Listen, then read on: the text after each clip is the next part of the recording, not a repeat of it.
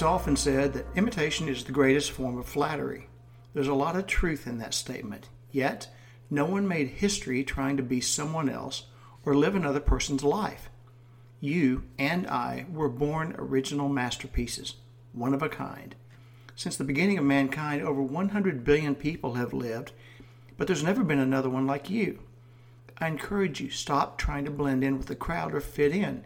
Be yourself, who you are. Don't allow anyone to talk you down for standing out from the crowd. It's your time. Your time to shine your beautiful light on the world. You're going to have to be brave because individuality makes some people uncomfortable. Let your free spirit inspire them to break free too. And that's something to consider.